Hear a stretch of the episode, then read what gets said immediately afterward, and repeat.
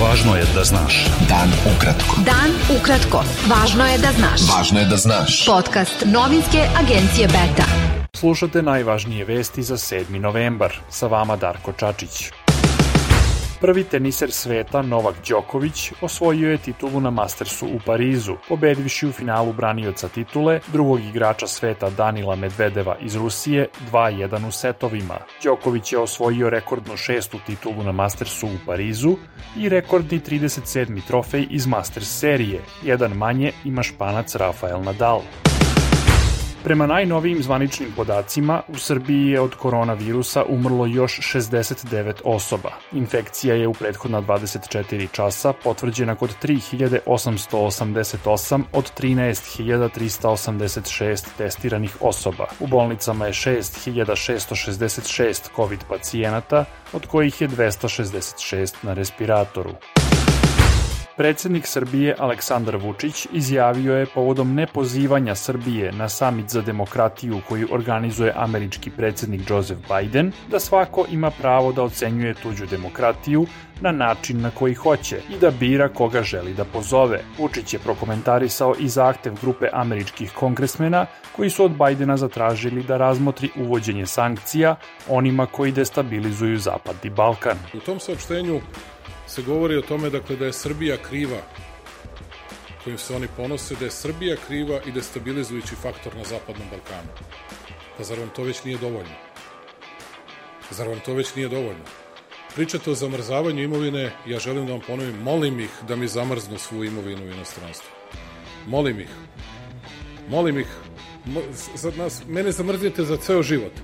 A ovoj dvojici tajkuna zamrznite samo na godinu dana samo na godinu dana, pa da vidite koliko ćete njima računa morati da zamrzavate, a meni ni jedan.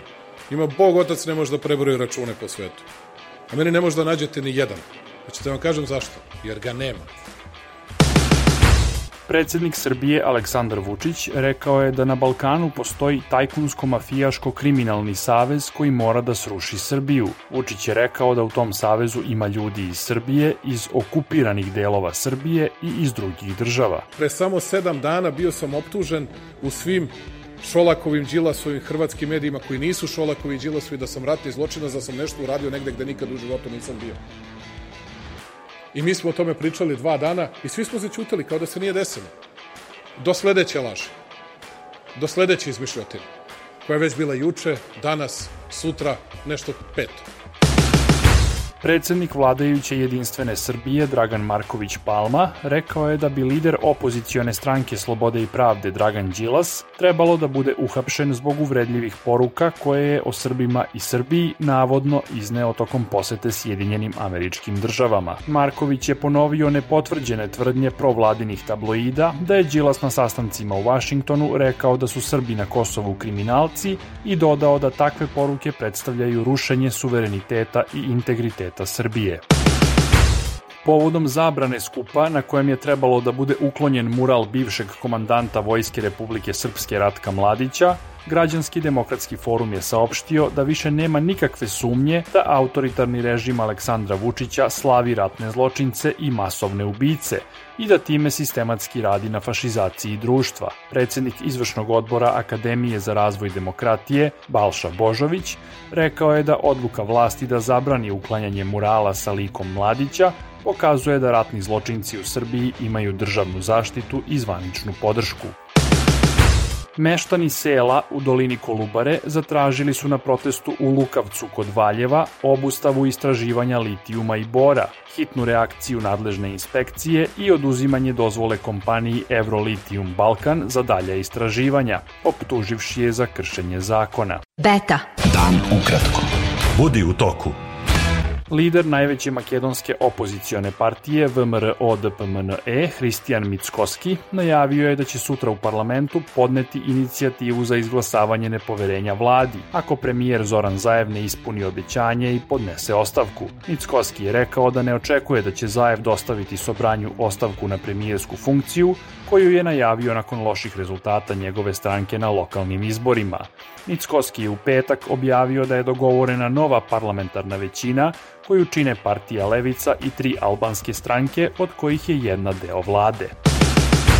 Zamenik pomoćnika američkog državnog sekretara Gabriel Escobar doputovao je u Sarajevo i sastao se sa ambasadorom Sjedinjenih američkih država Erikom Nelsonom. U naredna dva dana Escobar će između ostalog razgovarati sa članovima predsedništva Bosne i Hercegovine i članovima kolegijuma oba doma parlamentarne skupštine. Irački premijer Mustafa Al-Kadimi zadobio je lakšu posekotinu u napadu bespilotnim letelicama na njegovu rezidenciju u Bagdadu. U napadu izvedenom prethodne noći sa tri drona ranjeno je sedam pripadnika obezbeđenja. Napad je znatno podigao tenzije u Iraku. Poljske vlasti su izdale instrukcije lekarima navodeći da je legalno okončati trudnoću kada je ugroženo zdravlje ili život majke, nakon masovnih protesta zbog smrti trudnice od septičkog šoka. Ministarstvo je izdalo instrukcije dan nakon protesta desetina hiljada Poljaka u Varšavi i 80 drugih gradova, zbog smrti 30-godišnje trudnice. Novi kontroverzni poljski zakon, kojim je abortus gotovo u potpunosti zabranjen, doveo je do toga da lekari u strahu od kazne oklevaju sa okončanjem trudnoće u slučaju teškog deformiteta ploda. Bilo je to sve za danas. Sa vama je bio Darko Čačić, slušajte nas i sutra. Pratite nas na portalu beta.rs I društvenim mrežama. Važno je da znaš. Dan ukratko. Podcast novinske agencije Beta.